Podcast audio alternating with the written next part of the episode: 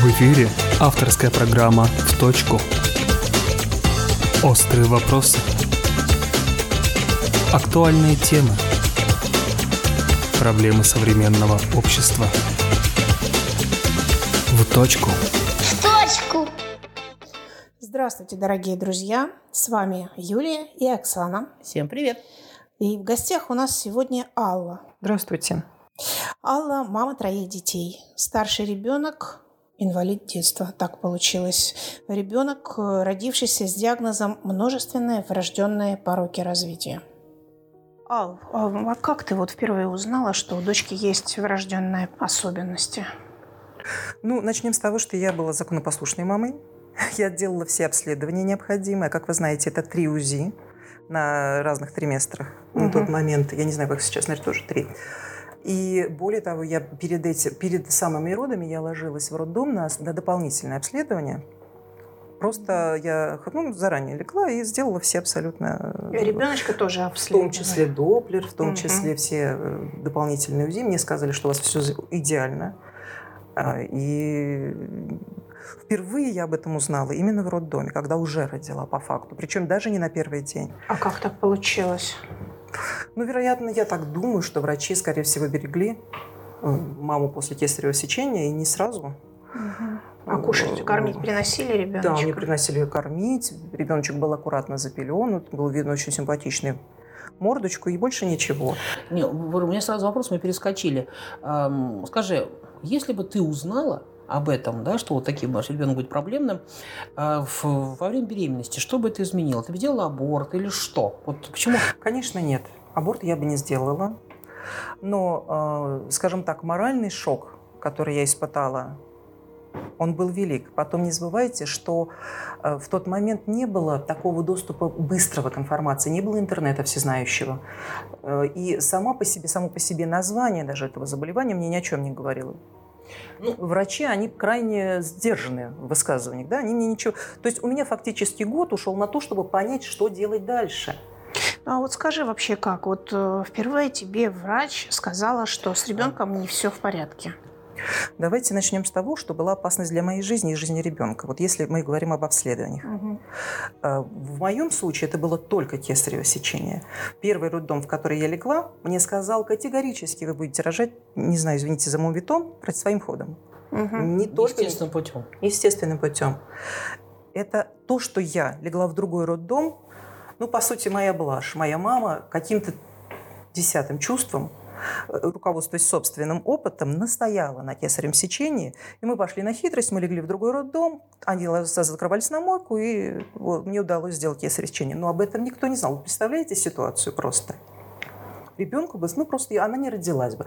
Кривая нога, скорее всего, меня бы измучили тоже до полусмерти. Хорошо, если бы я осталась жива. Но ребенок бы погиб точно. Что бы было? Развитие ситуации.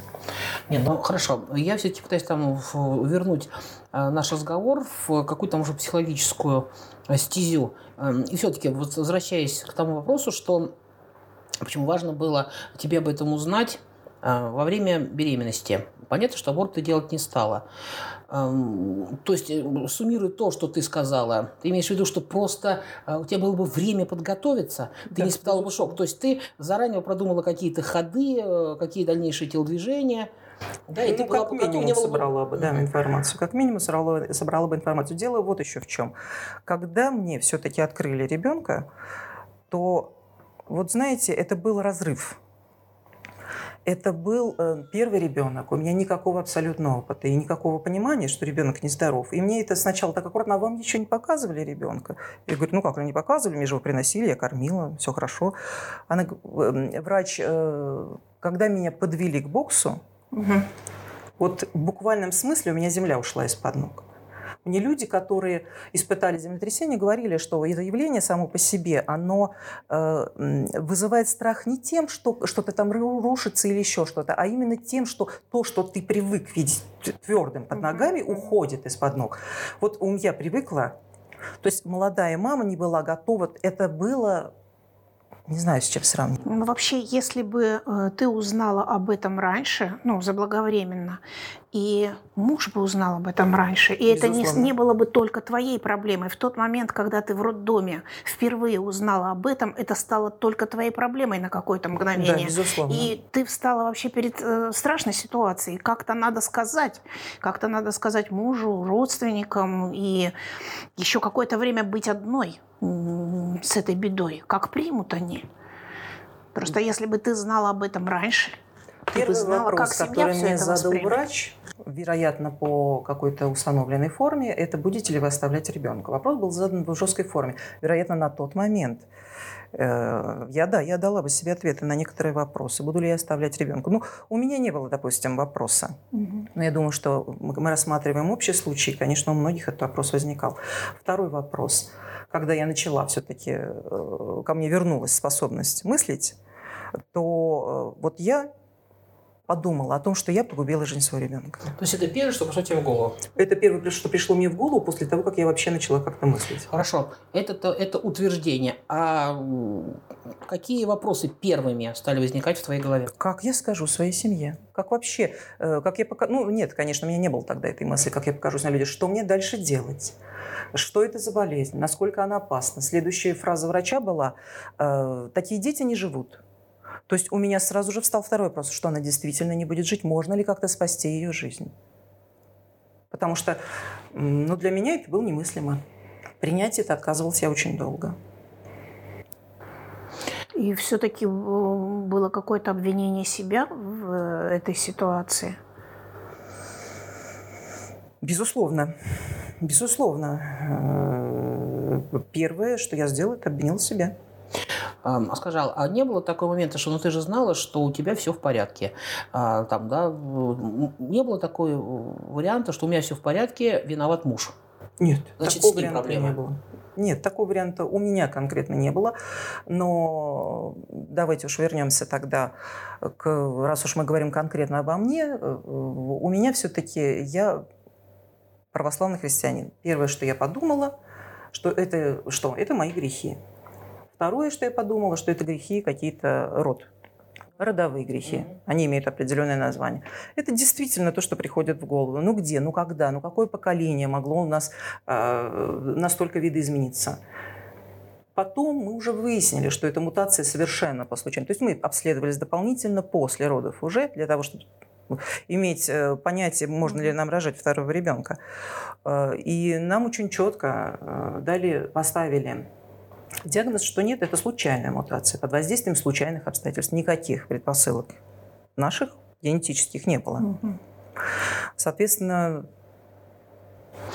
Хорошо, смотри, это твой случай. Но ты же лежал там с такими же мамами, с мамами, с такими же детьми. Скажи, пожалуйста, а как у других это происходило? Много ли пап оставалось семьями, чтобы поддержать родителей? Чтобы вообще, как другие родственники вот эту ситуацию воспринимают? Есть ли какая-то поддержка или как вообще все это происходит?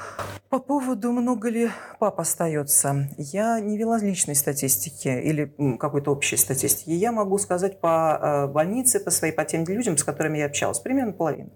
Половина людей, половина мужей просто разворачивались. То есть женщина либо приходила к собранным чемоданам, либо получала это впоследствии. То есть приходила из роддома, какой-то скандал, и они расходились. И она оставалась один своей проблемой. Либо семья принимала, примерно тоже 50%, и вставала вся. Как правило, встает вся семья на защиту беды, воспринимает это как беду, и встает на ликвидацию последствий. И был еще один вариант, когда мужчина или кто-нибудь в семье, кто там глава, может быть, это свекровь, или кто, так или иначе принимает решение.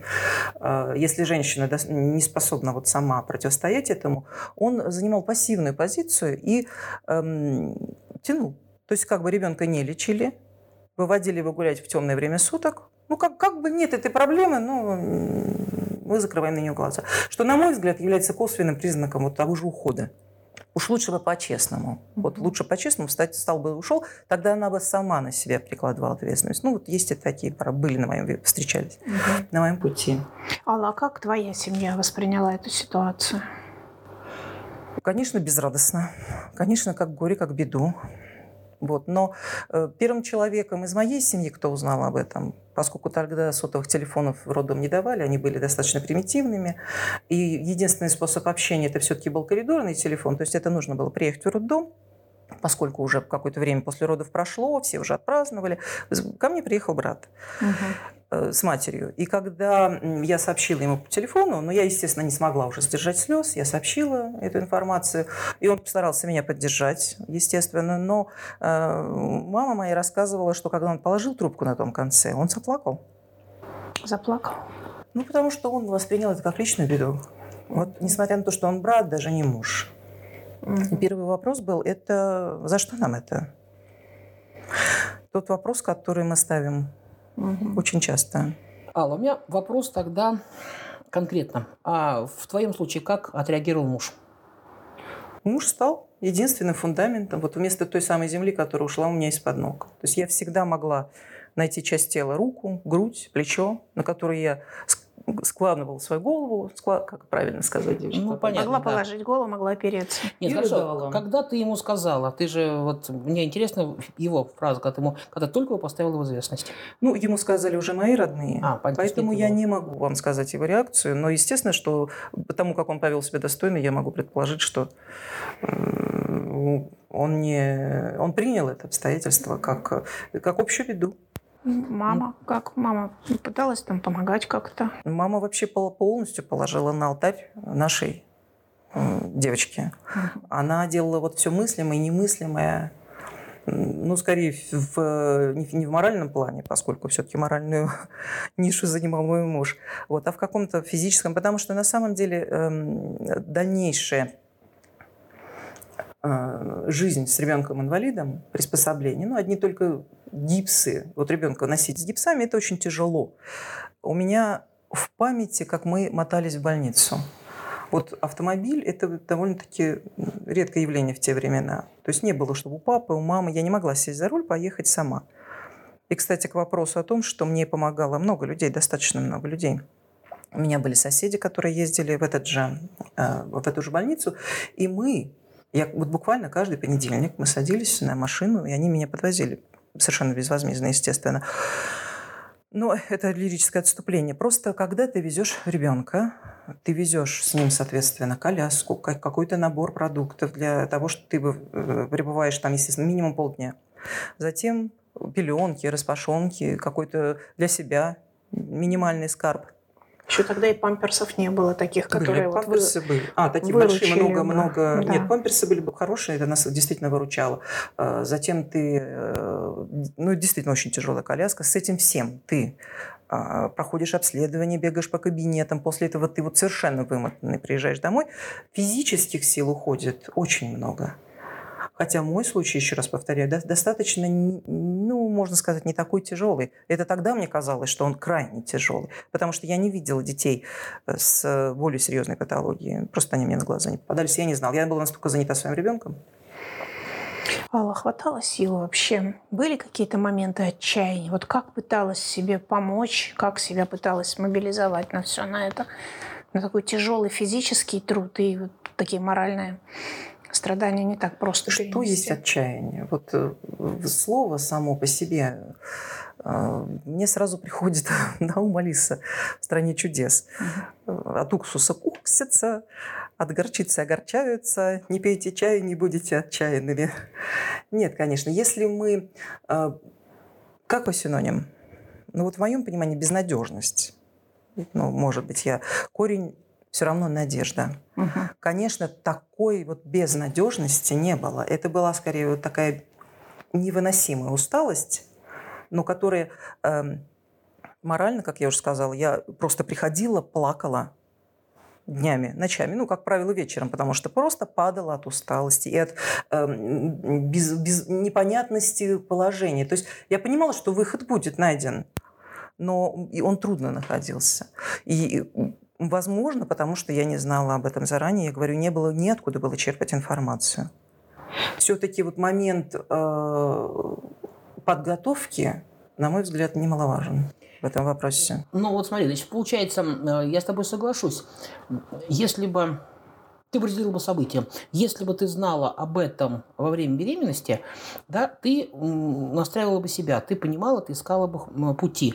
А потом уже после родов ты занималась бы ребенком. А здесь тебе пришлось одновременно принять, ну, каким-то образом стабилизировать себя, там, мужа, да, в этом приятии, и одновременно же помогать с ребенком. То есть у тебя просто нагрузка двойная получилась сразу после родов. Может быть, если вот ее тоже можно умножить на 2, и, да, может быть, другой коэффициент. Может быть, да, безусловно, может, рождение любого ребенка, обычного ребенка, это всегда нагрузка. А рождение ребенка-инвалида оказалось, ну, для меня, прежде всего, моральной нагрузкой. Нет, конечно, физической. Конечно. Наверняка, если бы ты знала о том, что у ребенка будет какая-то определенная проблема, и знала, куда необходимо сразу же обратиться, жизнь текла совершенно в ином русле. Вот тебя после родов ждала определенная клиника, и ты знала уже, что ты туда попадаешь и что конкретно там будет сделано. Ну, мне придется рассказать историю рождения моего второго ребенка. Я узнала, что беременна вторым ребенком на момент, когда я была в больнице с первым ребенком. И выбор у меня был невелик. Либо закончить все операции и заняться вторыми родами. Но я подумала, мы взвесили, естественно, с мужем обсудили, что все очень быстро протечет. Ну, 2 месяца, и я выйду не в интересном положении, а в достаточно нормальном сроке.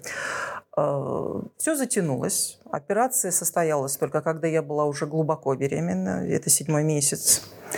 И поскольку питерские обследования отличаются от количества московских... Сейчас, можешь, я поясню просто, прости. Мы говорим про то, что ты делала операцию старшему ребенку. Ну, просто да, старше, да, было понятно, да? И вот ты думала, что гораздо быстрее это произойдет, и ты на меньшем сроке выйдешь. А тебе 7 месяцев было со вторым ребенком, и ты делала в Питере операцию первому ребенку. Ну, чтобы пояснение понятнее было. Да, хорошо, спасибо за уточнение. Мне необходимо было обследование своей беременности. Угу. Коллеги из больницы, в которой я лежала, договорились, чтобы я поехала на УЗИ, а в Питере есть такой институт ОТТО, то есть, ну, он считается достаточно продвинутым. Там действительно была аппаратура высококлассная. И они договорились с врачом. Там, мы поехали, соответственно, вечером после его приема с ребенком, с моим первым. И в процессе УЗИ было трехмерное, я смотрела на своего малыша, мне врач сообщает, ваш второй ребенок будет иметь патологию волчьей пасти, заячья губа. Я тогда тоже не знала, насколько это серьезная патология, мне казалось, что это приговор. Угу. То есть у меня еще оставалось 2 месяца для принятия решения. Я очень расстроилась, я начала рыдать прямо у него там на кушетке. Он стал меня утешать, ну что вы рыдаете, это же прекрасно, рождение ребенка. И вообще, если хотите, мы сделаем вам искусственный выкидыш, потому что аборт уже делать на этих сроках нельзя. Естественно, я не смогла ему внятно ничего. Это уже 7 месяцев уже человек. Конечно, конечно. Мне его и показали в трехмерном изображении, то есть я просто видела младенца, вот как он есть сейчас. То есть это уже очень... Я видела просто... Сформировавшийся плод. Да, сформировавшийся плод. Я думаю, даже через 15 минут после начала беременности ты уже не отказался от него избавиться. Поэтому, ну хорошо, да, допустим, не мой случай. Ну вот я узнала, у меня было 2 месяца. Естественно, я позвонила мужу.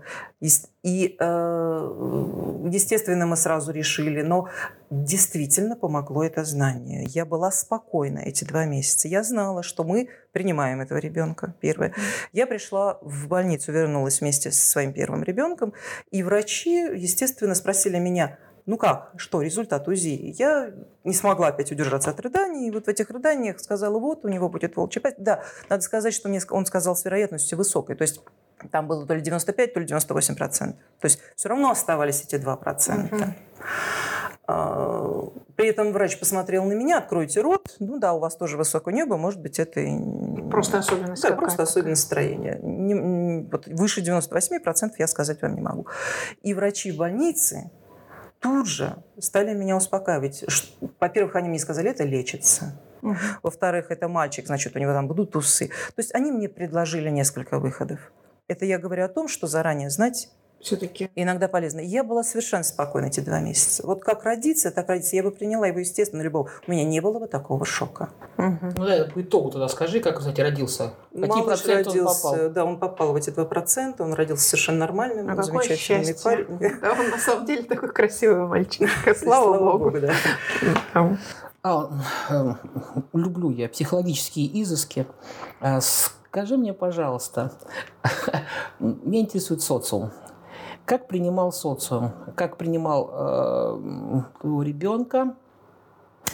Я думаю, что наверняка были какие-то люди, которые не совсем, мягко говоря, тебя понимали. Как ты реагировал на то, как принимает социум? Ну, для начала просто взять вот те же детские площадки, куда ходят. Для начала была семья. Самый минимальный социум. Про семью мы все сказали. Да. Потом вот я уже упомянула соседку, которая попала в то же положение, но она была, у нее было кривошея у ребенка. Угу. И мы как-то вот пересеклись довольно быстро, и она действительно мне помогала во всем. То есть, как сытый голодный не разумеет, то есть вот она как раз попала в похожее положение, и она мне помогала во всем. Вот я говорю, у них была машина, они возили на машине, мы как-то общались очень активно. И, ну, во многом. Угу. Но были люди, особенно на 1-м году жизни, у меня же ребенок зимний, и все особенности стали видно, когда его возишь в колясочке малышом, ничего не видно. А когда достигает месяца 3, я не помню во сколько, мы пересели в прогулочную коляску, и, соответственно, стали видны гипсы, стали видны особенности и недостатки. Буквально каждый день я приходила к мужу и плакала, потому что ко мне подходили на улице и задавали такие вопросы, на которые я даже приведу наиболее характерные. Один мужчина подошел, видит, что мы в гипсах. Видит, гипсы у нас массивные. Это вам гипс не лангер. Гипс был на одной ножке. Гипс был на одной ножке, но были ручки полностью забинтованы. Все бинты наружу. То есть нет ничего того, что нельзя увидеть. Человек задает мне вопрос. Ты такая большая, почему ты не ходишь до сих пор? Не мне, а девочке, он спрашивает. А это было уже... я уже возила годовалого, наверное, ребенка, когда мы уже... Mm-hmm. То есть не 3 месяца, я просто перескочила во временном пространстве. Что я могу ответить этому мужчине? Включи голову, посмотри, догадайся, если у человека гипс на ноге. Я тогда сказать не могла этого. Я жалею, что я была слишком воспитанной женщиной. Может быть, это и хорошо. А может быть и нет, потому что когда после мне доводилось общаться с мамами подобными, они говорили, мы таких людей просто... Кто-то игнорировал, кто-то грубо хамил в ответ. Отшивал, да. Были мамочки в песочницах. Вот буквально со мной был случай, когда девочка моя уже имела швы килоидные, рубцы. Килоидные. Послеоперационные. И мы пошли в песочницу играть. Ребенку, представляете, только руки открылись, только появилась возможность что-то брать. Что-то делать ручками этими, научиться ими пользоваться. Естественно, мы в песочнице радовались, и мамочка одна сказала со словами «фу», когда увидела, просто схватила своего малыша и отбежала на приличное расстояние. Опять, девочка, включи голову, хотя бы спроси меня, заразно ли это. Но... к сожалению, такие случаи были. А скажи, Алла, а как дети сами воспринимали? Хорошо, там годик, она еще маленькая. Вы имеете в виду 2, моих 3... детей или посторонних? Нет, другие ребятишки, с которыми она оказывалась в этой же песочнице. Детки, как правило, не понимают этих вещей.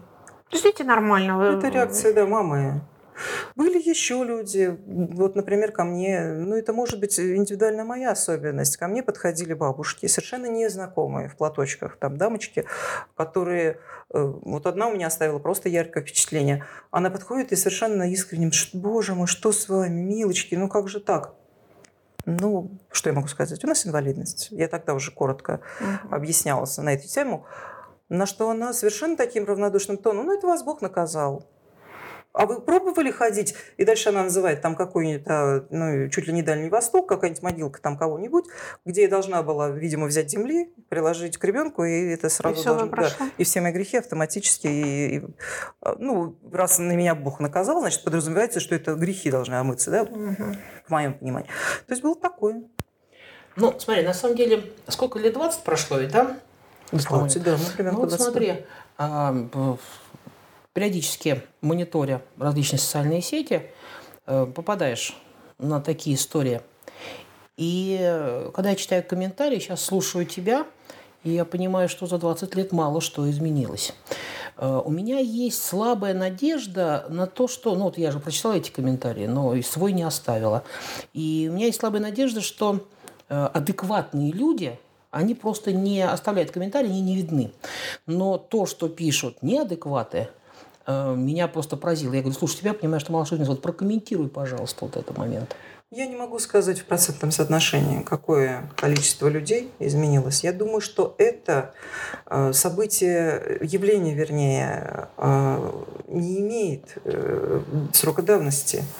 Давайте возьмем с вами сказки Ганса Христиана Андерсена. Я узнала этого писателя заново в 2005 году, когда был 200-летие, и были переизданы его книги. Я открыла для себя глубокий мир просто христианской морали. Но это требует отдельной передачи, поэтому я остановлюсь на одном произведении. Называлось оно «Пропаща». Краткое содержание сводится к тому, что мама... вдова, воспитывает одна ребенка в жуткой нищете. В нищету она попала, потому что она жила как-то достойно, у нее был достаток определенный раньше. То есть в нищету она попала просто потому, что умер муж. Она работает прачкой. Единственное питание, которое ей доступно, это алкоголь, ну, видимо, вино там какое-то, которое дешевле. Там в книге, ну, в рассказе прямо об этом указывается. И... постоянно люди ей говорят вслед, да, она пропаща, да, она пропаща. Она же пьет, вот то, что видно на поверхности, она пропаща. Примерно то же самое, но в конце автор все-таки дает заключение. Мне все равно, что говорят люди, а эта женщина умирает в конце от лихорадки, но я точно знаю, что Бог ее на небесах примет в раю. Давайте возьмем Ивана Андреевича Крылова. Примет ее в раю, потому что она воспитывала своего ребенка, одна тянула. Нет, потому что в процессе рассказа выясняется, что она была очень хорошим человеком и совершенно не виновата в том, в чем ее обвиняют. Вот это Бог накажет, оно имеет глубокие корни. Почему-то каждый этот человек, который такое говорит, он считает, что вот раз нас Бог наказал, ну, значит... Я все-таки вернусь к Ивану Андреевичу Крылову.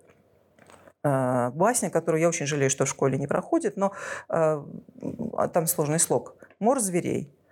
Когда звери начинают умирать, лев их собирает и говорит, давайте принесем в жертву самого виноватого. Я хочу перед вами рассказать, исповедать свои грехи. Я ем овечек. Иногда даже пастухам достается. На что встает лисица и отвечает, ну что вы, овечки считают за честь быть съеденными вами. А пастухи – это вообще твари, которые не пытаются. Дальше начинают исповедоваться все хищники, и после этого волк мычит. А я стащил клок сена у папа. Волк? Вол. Там конкретно вол. Соответственно, поднимается вой. Да как он посмел, да он такой-сякой, его съедают. Ну, приносит в жертву, я не помню там по сюжету. Это старо, как мир. Он виноватей всех. Вот если она родила ребенка-инвалида, она виноватей всех. Да, сейчас меня психологи закидают помидорами по поводу того, что я зеркалю свое внутреннее отношение к людям. Возможно, так, я даже не отпираюсь. Все может быть, но... Вы сами только что сказали, что эта история повторяется. Эта история имеет гораздо более жесткие продолжения. Например, часть этих людей просто кричит, да вас бы убить всех. Вот я бы их убивал, мне было сказано несколько раз. В том числе сотрудниками нашей поликлиники, в котором, по идее, должно быть милосердие уже как основа. Так вот, человек совершенно тоже искренне со мной разговаривает и с таким же доброжелательным голосом, как та бабушка, но он мне сказал, да зачем вы их вообще рожали? Я бы их убивала в утробе, что нельзя было? Точно так же мне сказал, мы купались в бассейне, была ситуация, когда между операциями нам требовалась реабилитация, мы поехали на море. Был май месяц, на море купаться было нельзя, но был открыт бассейн. И нас запускали всех вместе с инвалидами и с детьми. Дети, естественно, прыгали, резвились, инвалиды сидели по бортику. И молодой человек, который, по идее, должен был следить за порядком, и, по идее, когда ребенок, какой-то здоровый ребенок прыгнул и попал на инвалида, он в мегафон, вот на всю эту массу людей крикнул: уберите своего, я не буду дальше, нецензурная брань человека, ребенка, имеется в виду инвалид. В адрес именно инвалида. В адрес инвалида. Там был ДЦПшник, чтобы вы понимали, он уже был взрослый. То есть, ну, я не помню, 8 класс, может быть, 6, там какой-то такой человек уже большой. И зачем, это он все говорит по громкому своему передатчику, и зачем вы их рожали вообще, поубивать вас всех, их бы надо. Вот как-то так это звучало. А почему? Почему такое жестокое отношение? Ну, думаю, опять же, история стара как мир. Я не хочу на 2000 лет назад возвращаться, но я думаю, что это болезнь общества. Действительно язва. Действительно язва, потому что не судите, да не судимы будете. Хорошо. Как быть обществом? Как начать лечить общество? Да, как? Вот есть у тебя какие-то желания? Я просто поясню. К чему-то эти все вот разговоры, собственно говоря, вот мы задаем тебе эти вопросы, пригласили тебя на вот эту передачу, это спасибо, что согласилась, потому что, мне кажется, вот ты очень принимала долго эту ситуацию. В самом начале ты рассказывала, когда родила ребенка. Мне кажется, есть достаточно много мам, которые также это не принимают, они испытывают какие-то сложности. Вот, и именно поэтому задаем тебе такие вопросы.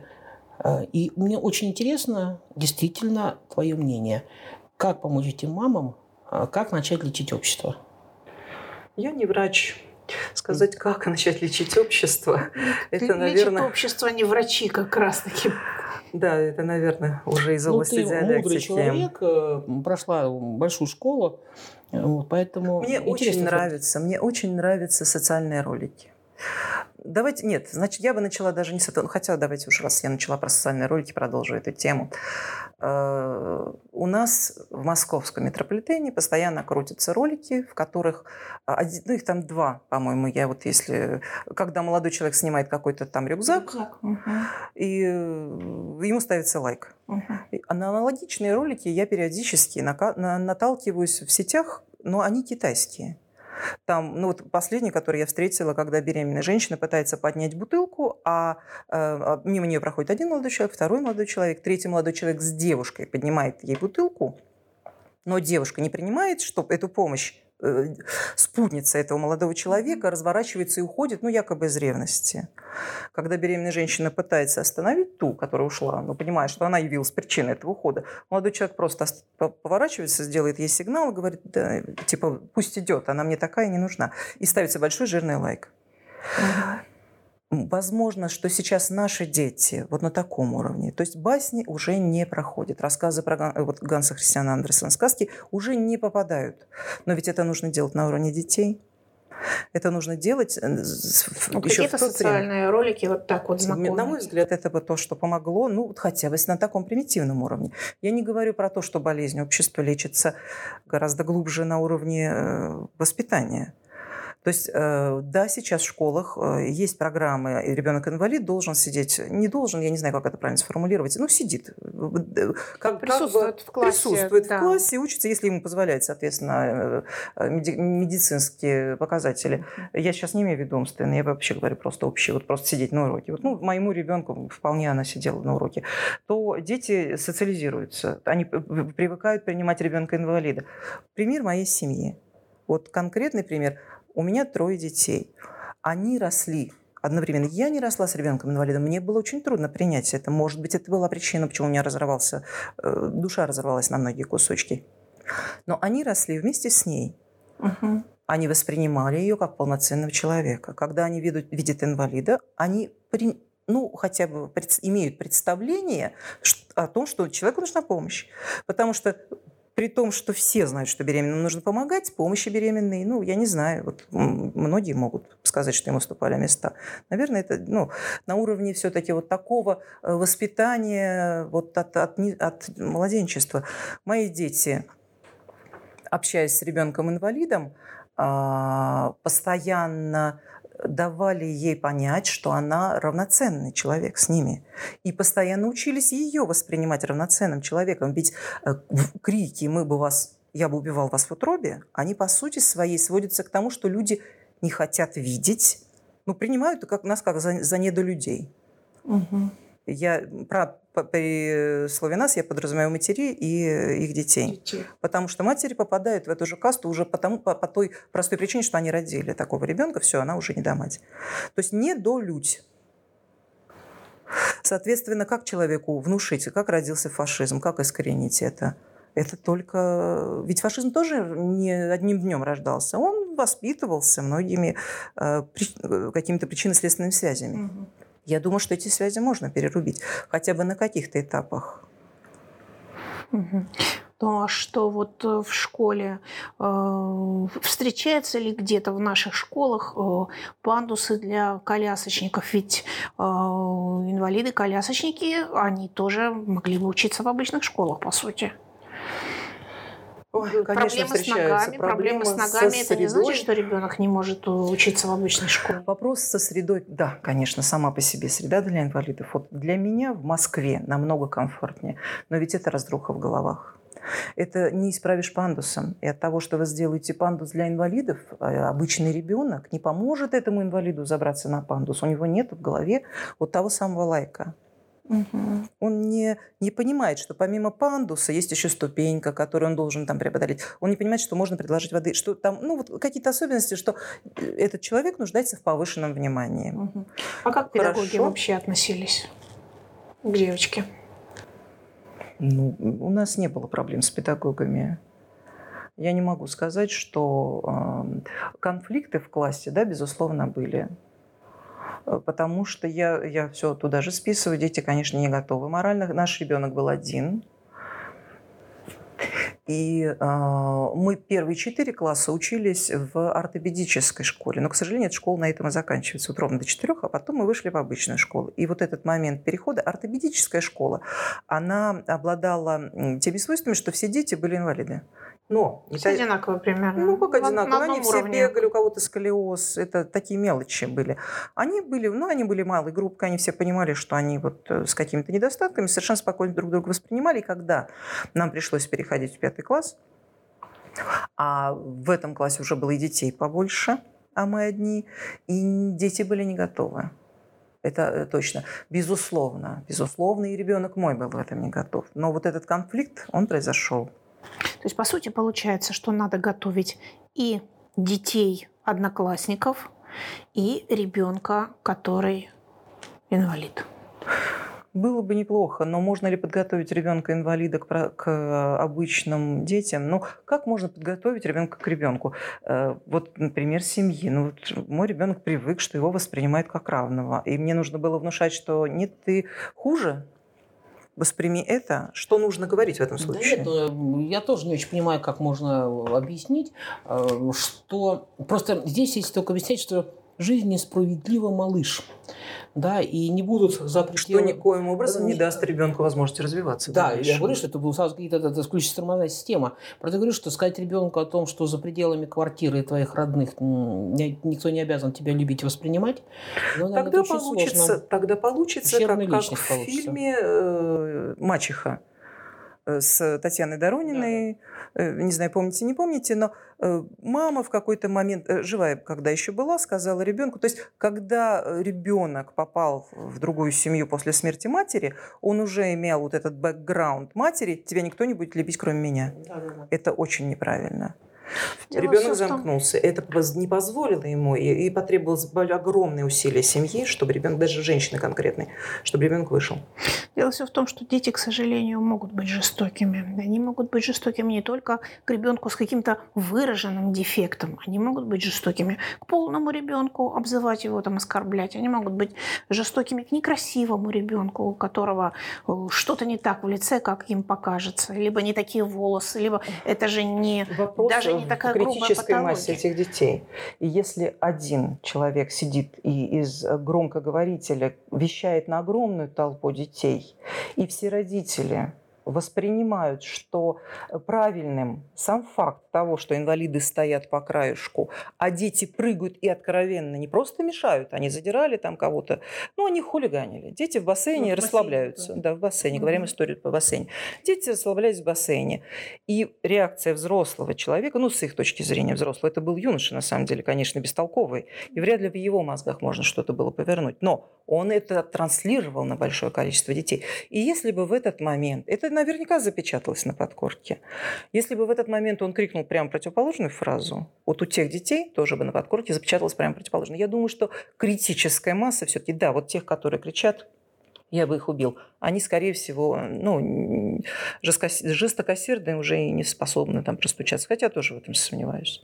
Okay. Я в этом сомневаюсь. Давай посмотрим с другой стороны. Про жестокосердность мы уже поговорили. А как не ожесточиться?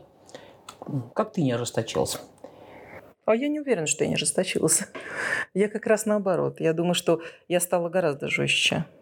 Если мы употребляем это слово не жестокость, а жесткость, да, я стала жестче, я стала давать отпор, мне пришлось. Но женщина, ребенка, мать ребенка-инвалида не должна одевать на себя латы. Ну, не должна.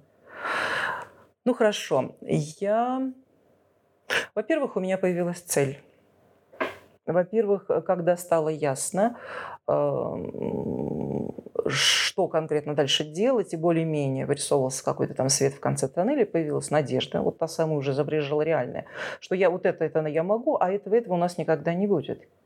Уже выстроилась система. Это приносит успокоение. И, конечно, человек, когда он не успокоен, он напряжен, он, естественно, менее адекватен. Это первое. Второе. У меня появилось общение. Я попала в больницу. Ребенку было уже, фактически 1,5 года. За 1,5 года я получила заряд отрицательный, очень мощный. И я вынесла эти проблемы. У нас был, я его называю, клуб анонимных алкоголиков. Когда мамы детей-инвалидов собирались в таком закуточке, там были диванчики, мы садились, мы падали от усталости и начинали разговаривать. Мы, конечно, не говорили «Здрасте, я Вася», но мы делились теми самыми впечатлениями.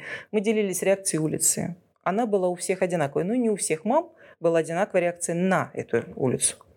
Сейчас форумы фактически выполняют ту же самую функцию. Форумы мам. Безусловно. Если бы на то...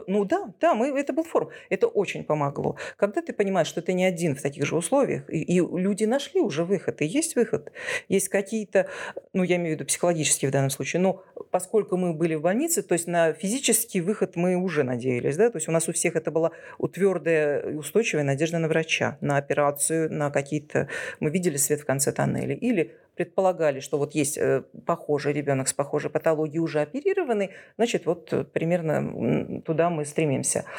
А психологическое общение, оно, конечно, было в этих клубах, форумах, только он был живьем. Потому что мы садились, и мы говорили, мы выплакивались друг другу. Но нет, мы, конечно, не плакали особо. Мы именно делились впечатлениями и, скорее, даже выход, то есть искали совместный выход. Алла, а тогда можно тебя попросить подвести промежуточный итог нашего разговора? Несколько каких-то основных правил. Как выжить в этой ситуации? Как не свихнуться? Как вытащить ребенка? Крупными мазками.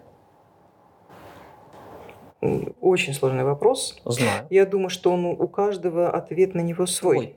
Да, безусловно. И зависит исключительно от индивидуума. Но крупными мазками мы уже определили эту информацию. Это общение с людьми похожими. При этом, знаете, я хочу сказать, что общение с людьми, допустим, страдавшими синдромом, у которых дети-инвалиды синдромом Дауна, мне бы ничего не дало ровным счетом, потому что не та проблема. Подобная какая-то нужна проблема. Подобная, конечно. Быть. Это тот самый форум. Перестать себя обвинять. Перестать себя обвинять. А это проходит в этом форуме. С меня это слетело, как только мы начали общаться. Я вдруг поняла, что обвинять-то нельзя. То есть именно общение для меня было выходом. Я не могу давать советы всем. Это было бы слишком дерзко с моей стороны. Естественно, что у каждой мамы свой... хотите, знак утешения какой-то дается ей обязательно. Я расскажу историю, может быть, она немножко не совсем итог, но все-таки в тему. Когда мы лежали в Петербурге, мы ходили к могиле Ксении Петербургской, там часовня стоит. Ксения Петербургская – это святая, угу. у которой на могиле всегда очень много голубей.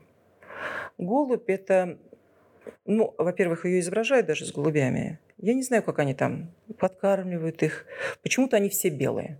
То ли они в тот момент прилетели все белые. Поскольку день был солнечный, они были ослепительно белые. Вот, и голубь, конечно, вот для меня лично, поскольку я православный христианин, это символ чистоты, это символ кротости, это символ надежды. Это голубь, это явление Святаго Духа, он всегда являлся в этом образе. Не всегда, конечно, Он являлся, например, при крещении. Он Ною голубь принес как символ надежды вот эту веточку. И целая стая голубей спокойно клюют что-то. Мой ребенок радостный, представляете, он научился ходить, он бросается в эту гущу голубей вот со своим детским порывом. Ну, в этот момент, естественно, я подумала, сейчас как это все взлетит. Угу. Я открываю глаза и вижу, что мой ребенок взял голубя. Голуби вообще не сдвинулись. Я не знаю, я не могу это списать на дрессировку голубей, естественно, что вряд ли там сбежало огромное количество белых голубей с цирка. Мой ребенок взял этого голубя и начинает с ним вести активную беседу. Судя по всему, голубь ему отвечал там по-своему, то есть они разговаривали они долго. Понимали друг друга. Да, они хорошо понимали друг друга. Наверное, со стороны это выглядело очень просто. То есть, подумаешь, ребенок разговаривает с голубем. Вот когда они наговорились. Но для меня, конкретно для меня, это был какой-то знак, вот радость. Это символ надежды. Я уверена, что у каждой мамы, если она не крещенная даже, если она не верит в Бога, у нее есть какой-нибудь символ. Иногда это бывает вот прям... Тут же ты пожелал, ты не можешь это купить, хоп, на тебя это сваливается. Это я пример вот абстрактный. Если покопаться, всегда поддерживают нас какие-то внешние обстоятельства. Можете назвать, я называю это, Господь нас ведет определенным образом. Как называет это конкретная мама, я уверена, что каждая мама может такой пример привести. А как помочь ребенку принять себя? Это очень сложный вопрос. Я думаю, ребенку трудно объяснить, что он отличается от других. Вернее, объяснить, что он отличается, можно, но трудно объяснить свое место в обществе. На мой взгляд, необходимо все-таки ставить цель. Вот в нашем случае это было, конечно, достичь возможности передвигаться самостоятельно, чего мы достигли. У меня ребенок ходит, да, с костылем, но она совершенно самостоятельно передвигается до института обратно. То же самое она делала до школы и обратно. То есть это как минимум цель выполнила. И вторая, конечно, цель, естественно, в зависимости от состояния здоровья, это... Помочь ребенку любить его, просто любить ребенка для того, чтобы он чувствовал себя на равных. Поставить стоит прям глобальные какие-то цели сразу или просто каждодневные, какие-то маленькие пожелания чего-то добиться? В моем случае, наверное, это была глобальная цель. Не было каждодневно это вытекает. Это, наверное, особенности каждого человека. Пойдет он от общего к частному или наоборот, от маленьких кусочков. Совершенно понятно, что дети разные, да, то есть разные заболевания, разной степени выраженности. Поэтому, конечно, для каждого ребенка цель будет своя. Алла, как-то мне бы хотелось, получить ответ на вопрос. Социализироваться, конечно, мы же коснулись там раньше этого. Но как объяснить ребенку, что мир-то, в общем, жесток? И за дверями квартиры никто не обязан любить его так, как любит его мама, папа, другие родственники. Возможно это ребенку объяснить? Я считаю, что в моем случае нам помогла семья. Мои дети воспринимали ее на равных. Воспринимали и воспринимают. Все время просят у нее совета. То есть вот это ощущение в мини-социуме, оно передается автоматически и в большой социум. Если ребенок выходит в социум уже с некими корнями и с неким пониманием того, что он важен хотя бы вот в этом мини, он все-таки по-другому себя ведет в обществе. То есть, во-первых, он чувствует свою значимость, свою надобность. Да, какое-то самоуважение. Самоуважение, прежде всего. Опять же, это в моем случае. Я не знаю, мы говорим о нашем диагнозе. Мой ребенок конкретно поступил в институт, причем по вопросу о силе характера. Она сначала поступила на отделение, мы разговаривали о возможности ей сидеть за компьютером, соответственно, она поступила сначала на техническое отделение и, проучившись там, сказала мне: нет, я не хочу быть техником. Причем поступила она на бесплатное отделение и пошла второй раз на первый курс, но уже на гуманитарное отделение. То есть заново поступала? Заново поступала, опять бесплатно и опять прошла. Это действительно говорит о том, что она устойчива в жизни, что она способна принимать решения в сложной ситуации. Я, естественно, отступила. Более того, мне звонили из института и просили помочь оставить ее на первом курсе, на том курсе математическом. Но, естественно, мой разговор ничего не дал. Ребенок выбрал сам. Вот это даже возможность выбора самостоятельного ребенка, при том, что он осознает последствия своего выбора. Она понимает, что ей придется, во-первых, потерять год, во-вторых, видимо, какие-то дисциплины подтягивать дополнительно. Конечно, это для меня значимо, как для матери, для получения итога того, как ребенок дальше будет в жизни существовать. Ну, скажем так, ты за нее спокойна в дальнейшем. Да, я за нее абсолютно спокойна. Это же очень важно, это не вечно, поэтому она спокойна, это здорово. Но, иными словами, могу я так интерпретировать твои слова, что понятно, что ребенок за порогом собственной квартиры будет сам сталкиваться с жестокостью мира и на собственном опыте получать свои собственные шишки.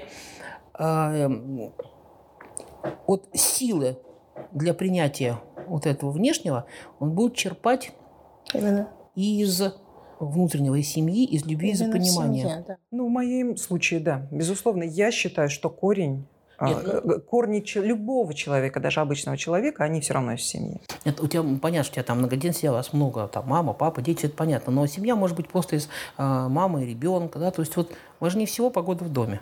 Очень часто мать одна бьется действительно с ребенком-инвалидом. И вот, ну, наверное, одна мама тоже, наверное, в состоянии дать ребенку вот ощущение нужности, необходимости. Ощущение нужности, необходимости, любви, я думаю, вот это база.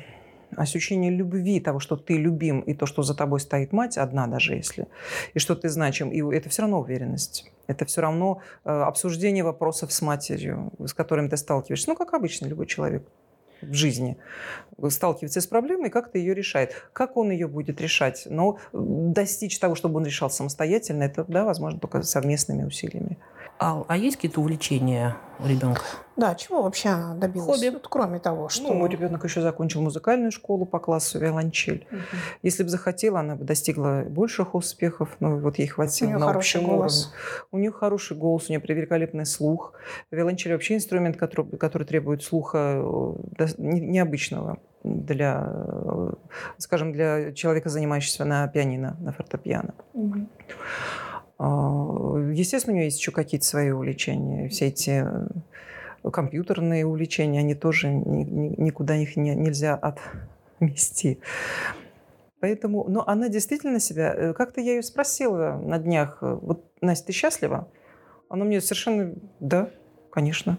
Почему ты спрашиваешь? У нее даже в голову не пришло ответить мне иначе. Вообще, на самом деле, это самое главное. Это самое главное для родителей, безусловно.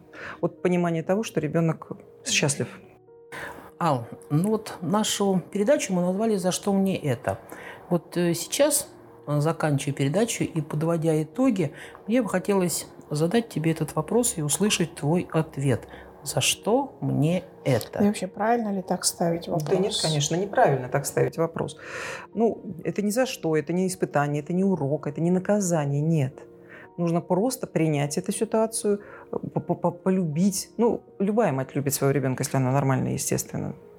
Но принять эту ситуацию и дальше действовать, исходя, и как беду, как что, хоть как, не знаю, как что. Но действовать, исходя из данных обстоятельств. Да, принять просто как данные условия. Выбрать себе, да, цель. Тебе даны такие условия. Да, безусловно. Ни в коем случае не ставить себе вопрос «за что?». Это нельзя. И если в процессе нашей, после того, хоть кто-нибудь, прослушавший нашу передачу, улыбнется, если человек прошел мимо бы раньше, а сейчас улыбнется матери, я считаю, что наш разговор состоялся не напрасно. И если какая-нибудь мать ребенка-инвалида, послушав этот подкаст, сделать для себя какие-нибудь выводы, которые ей раньше были, скажем так, не бесполезные выводы, я буду счастлива. Вот даже так. Даже на таком уровне. Нам хотелось бы быть некой поддержкой такой. Да, безусловно. Я хотела тебя поблагодарить за то, что ты нашла себе силы прийти на нашу передачу. Я так понимаю, что тебе это было непросто. Спасибо за откровение. Спасибо вам, девочки, большое за то, что вы мне дали возможность поговорить. Да, мне это было непросто. И я очень рада, что есть такая возможность. И считаю, что вопрос очень актуальный. И хотелось бы, конечно, продолжить его. Продолжим. Спасибо, что слушали нас. До встречи. Всего доброго. Всем пока.